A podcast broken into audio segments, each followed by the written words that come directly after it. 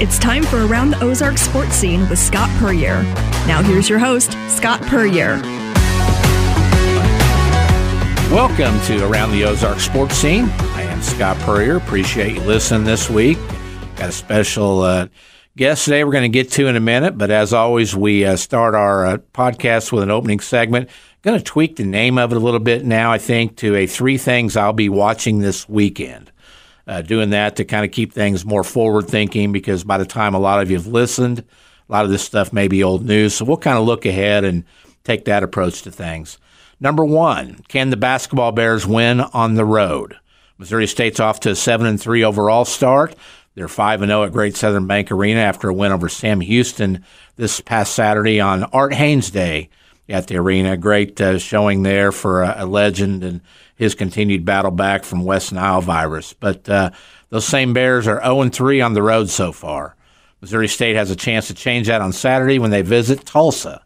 The Hurricane are 5 and 3 after a 15 point loss to a 3 and 5 Oklahoma State team.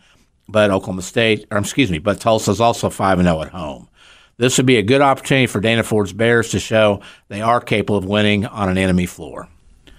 Thanks to watch number two. The Kansas City Chiefs game on Sunday at New England just took on a whole new meaning. Not only does Kansas City need to right the ship after consecutive losses have dropped them to eight and five, and now two games back of the Ravens for the AFC top seed and home field advantage, but the Broncos are seven and six and closing fast in the AFC West after a horrible start to their season, which is their first under Sean Payton. It won't be an easy uh, task for the Chiefs in the noon kickoff at Foxborough. This New England team was left for dead at, at uh, two and ten, but they rose up and won at Pittsburgh last week to show some signs of life as they try to save Bill Belichick's job. Those are words we never thought we'd utter, by the way. But we also never thought we'd see a Patrick Mahomes guided Chiefs team on offense sputter like this either.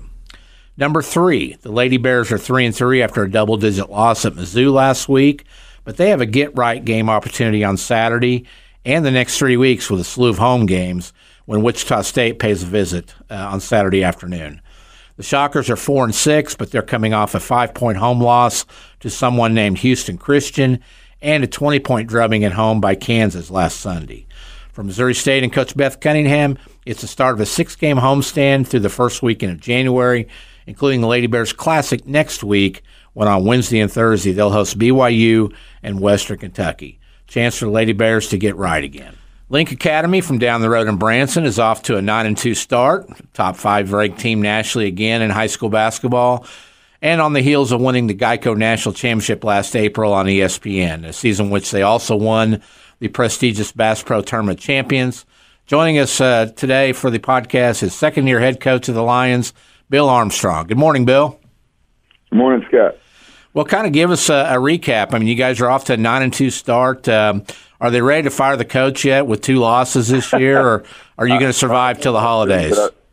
Yeah, I don't know about. I think I'll survive through the holidays as long as we we keep winning. You know, I don't know if uh, what'll happen if we were to lose a third, since that's never happened before. It'll be uncharted territory, but. uh no, we we've played well. You know, we we our two losses are to the number one and number two team in the country. Uh, we we beat the number eight team by twenty five. I mean, if you look at it, um, you know, that, I'm trying to encourage these guys. You know, they're kids and they get to seeing the same things and feeling the same way. And all we've got more losses, but it's a completely different schedule this year with being in the in the uh, Nike Scholastic League, we've already played three top ten opponents and two more in the top twenty five. We didn't play a top twenty five opponent until Sunrise last year in January in the Tournament of Champions. So it's a completely different schedule uh, than it was in the past, uh, but obviously, uh, you know, all the hard work we've put in, we, we want to win these games. So we, we lost a tough one to Prolific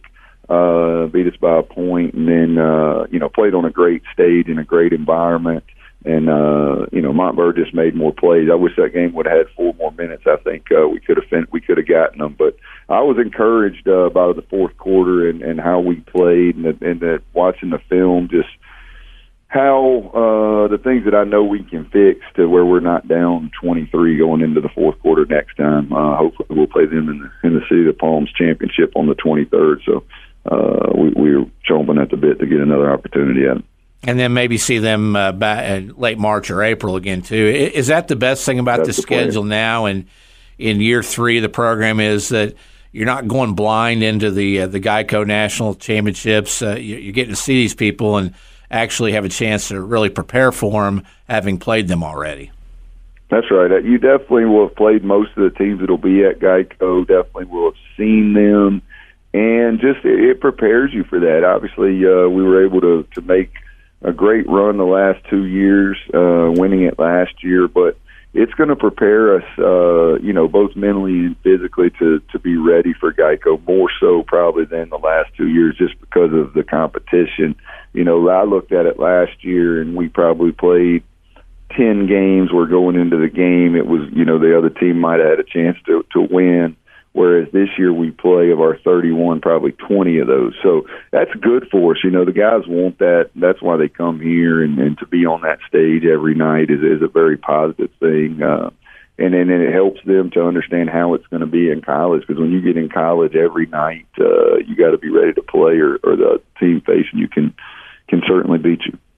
Thought it was really cool that a couple weeks ago you guys made a trip to Springfield and played in the pit.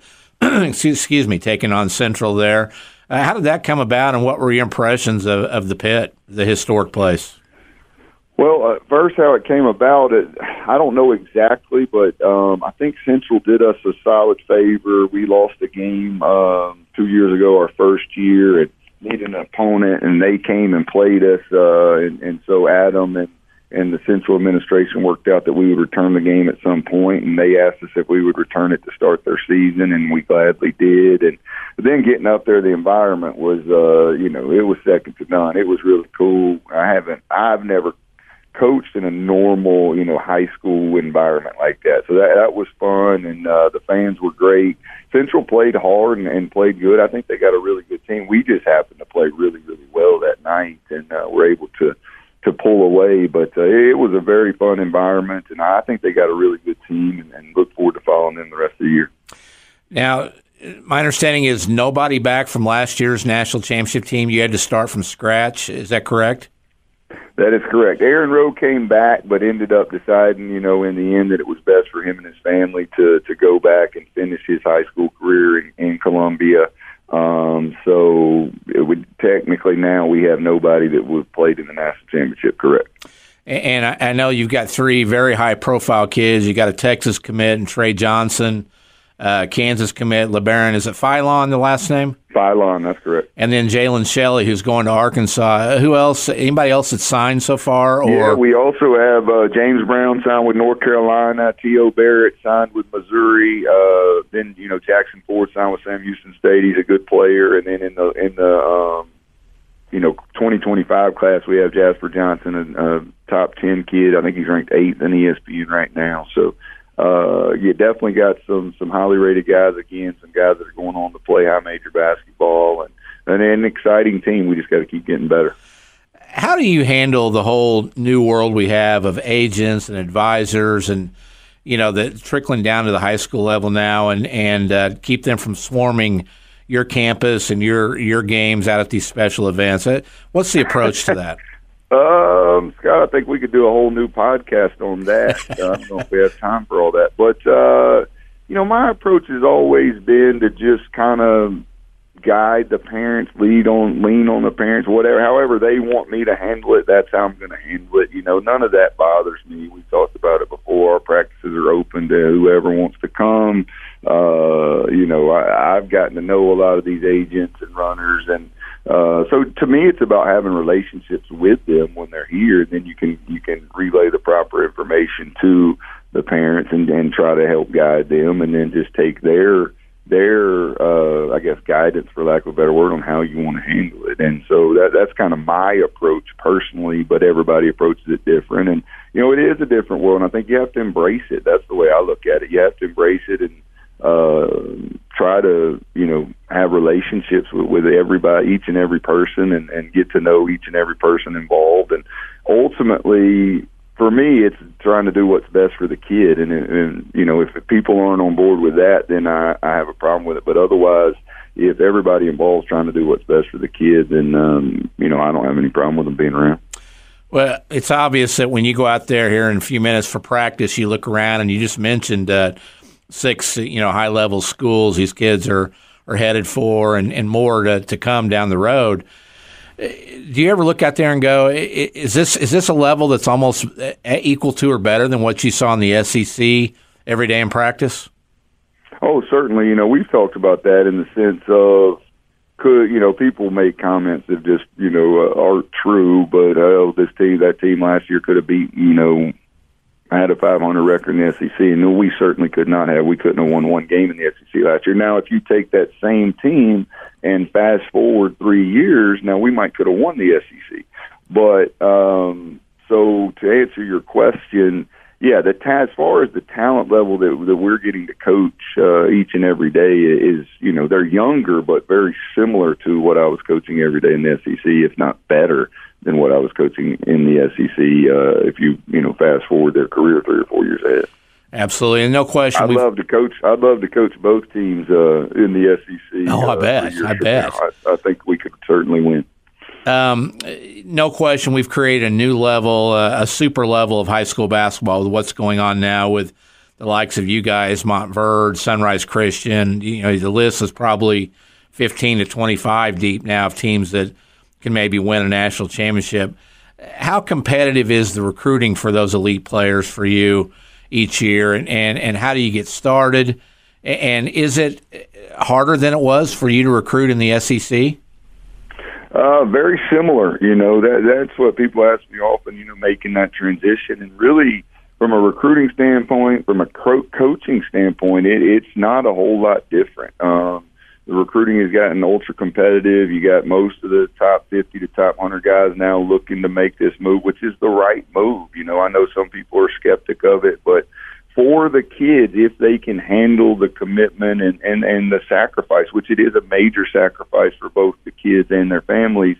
Uh, but if they want to be ahead of the game and give themselves an opportunity to make a career out of playing basketball, uh, you almost have to do it as a freshman going into college now if you haven't done uh, a prep school year and, and understand how everything operates um, you're going to be behind coming on campus as a freshman. And now with the transfer portal, they're filling those holes with, you know, whereas those freshmen could come in from traditional high schools and get to be the eighth or ninth man, uh, and and then bring them along. The colleges bring them along. Nobody's doing that anymore. They're filling the holes of eighth and ninth men with you know, low to mid major players who did well at that level and bringing them up to the SEC or the Big 12 or, you know, the Power Five conferences and filling the holes with seniors, you know. So uh, if you don't go to a prep school now, um, you, your chances of playing as a freshman uh, are, are very, very thin.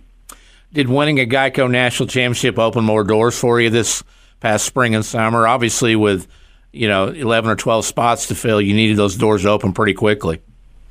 Certainly, and then like I said, you know, uh, Rodney and his staff and then and his team set the uh, you know laid the foundation for us last year to be able to recruit the likes of Ja'Kobe and Elliot and you know uh, Cam and well, Cam was here, but uh, Cade Phillips and Corey Chest and all the guys that we had that helped us win the national championship last year uh, they laid that foundation, and then we were able to build on it by winning the national championship. And then the more and more success you have, the more and more exposure you have for your program. Uh, you know that certainly helps in recruiting, and then certainly helped us this year with being able to get these guys to come.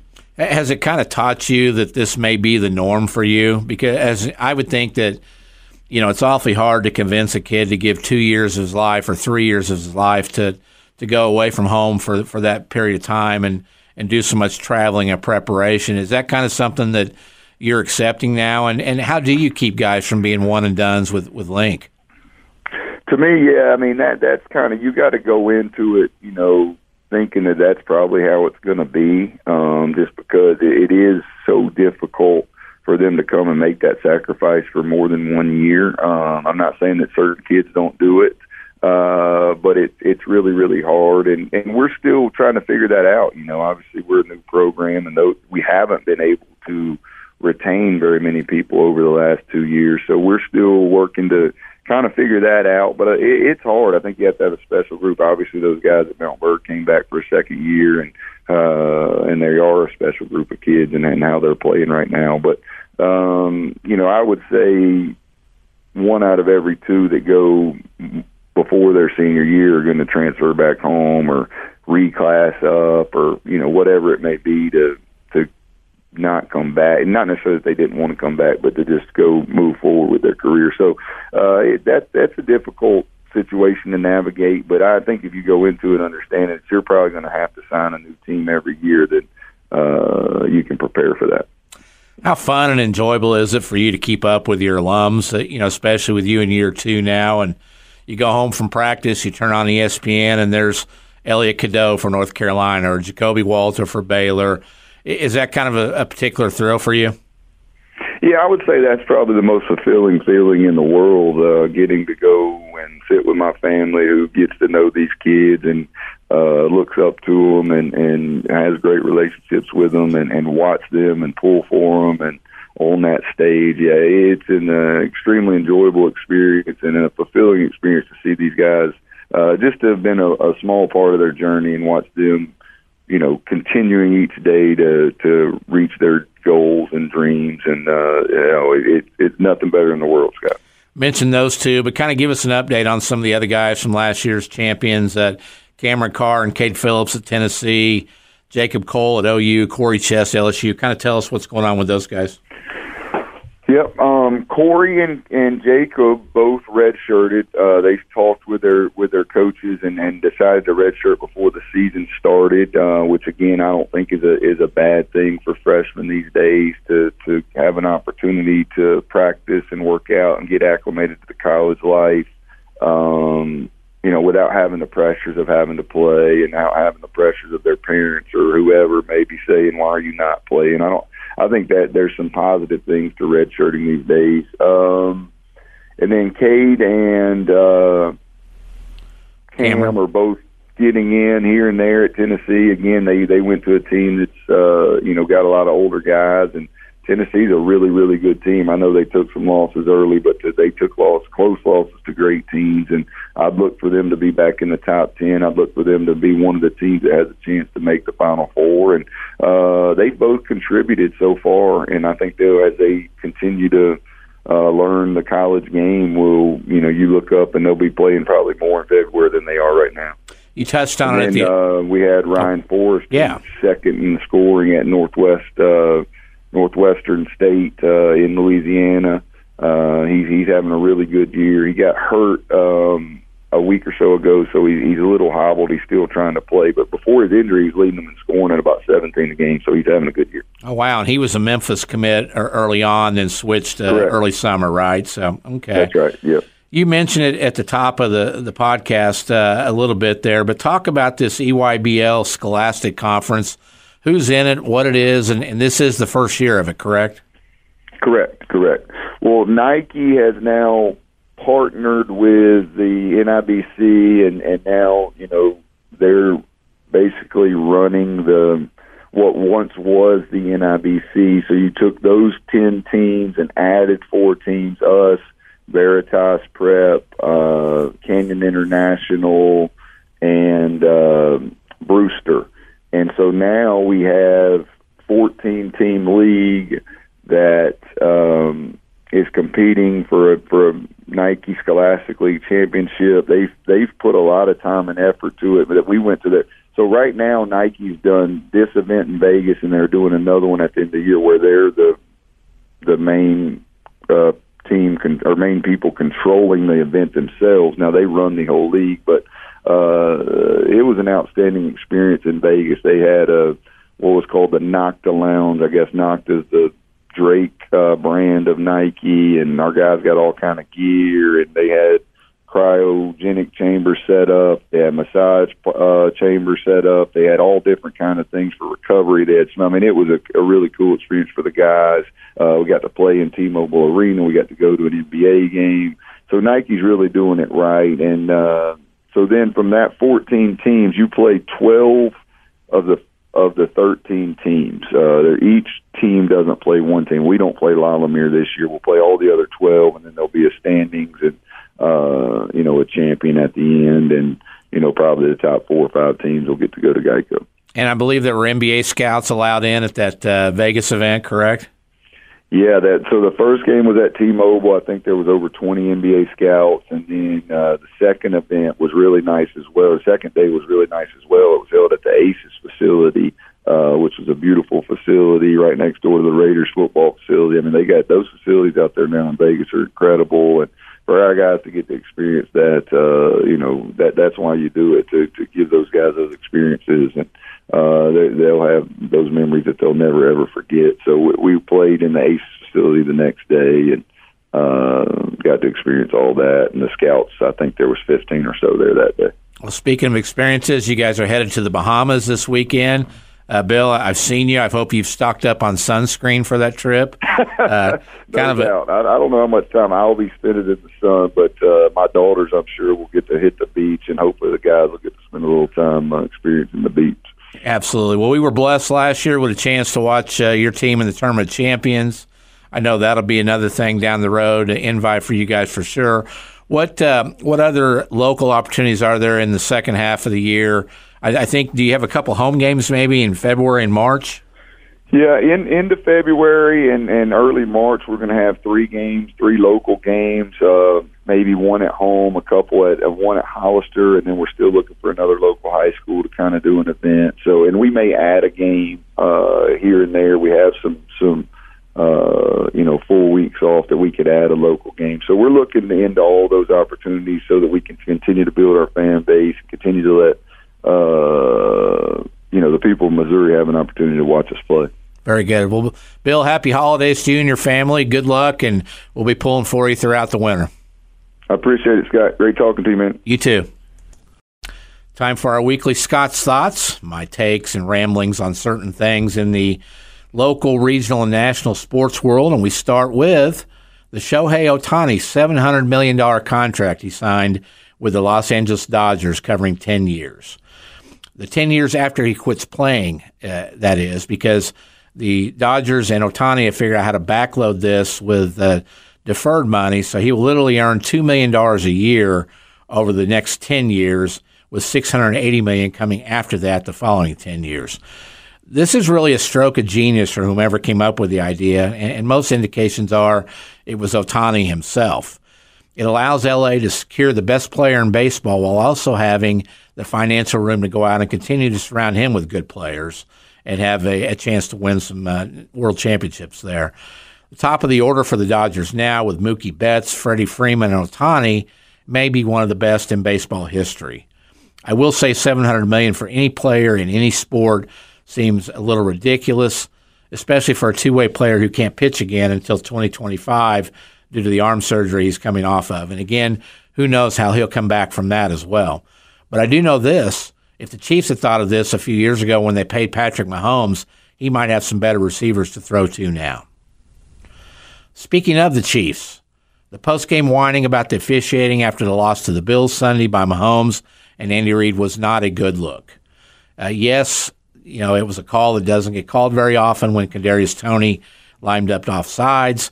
But then again, we're asking a guy to line up on sides. It's not a not a hard task and a hard ask there, but uh, just wasn't a good look, and America noticed. National perception is now the Chiefs have benefited from more calls going their way over the years than those they've been stung by. This would have been a better opportunity now looking back, and I'm sure both guys probably agree, for Mahomes and Reid to do what they normally do take the high road, take the L, and move on because we know this about NFL officiating. It's pretty horrible every week, and what comes around goes around, so there will no doubt be another call in Kansas City's favor, at least if they'll stop complaining about it publicly. Finally, Missouri State University's announcement of adding stunt and acrobatics slash tumbling teams to their NCAA competitive programs is a great opportunity for young girls throughout the Ozarks and Midwest who have come up with cheerleading and or gymnastics backgrounds. But also, most importantly, it also pulls back the curtain a bit on how Title IX affects college programs, scholarships, and roster sizes.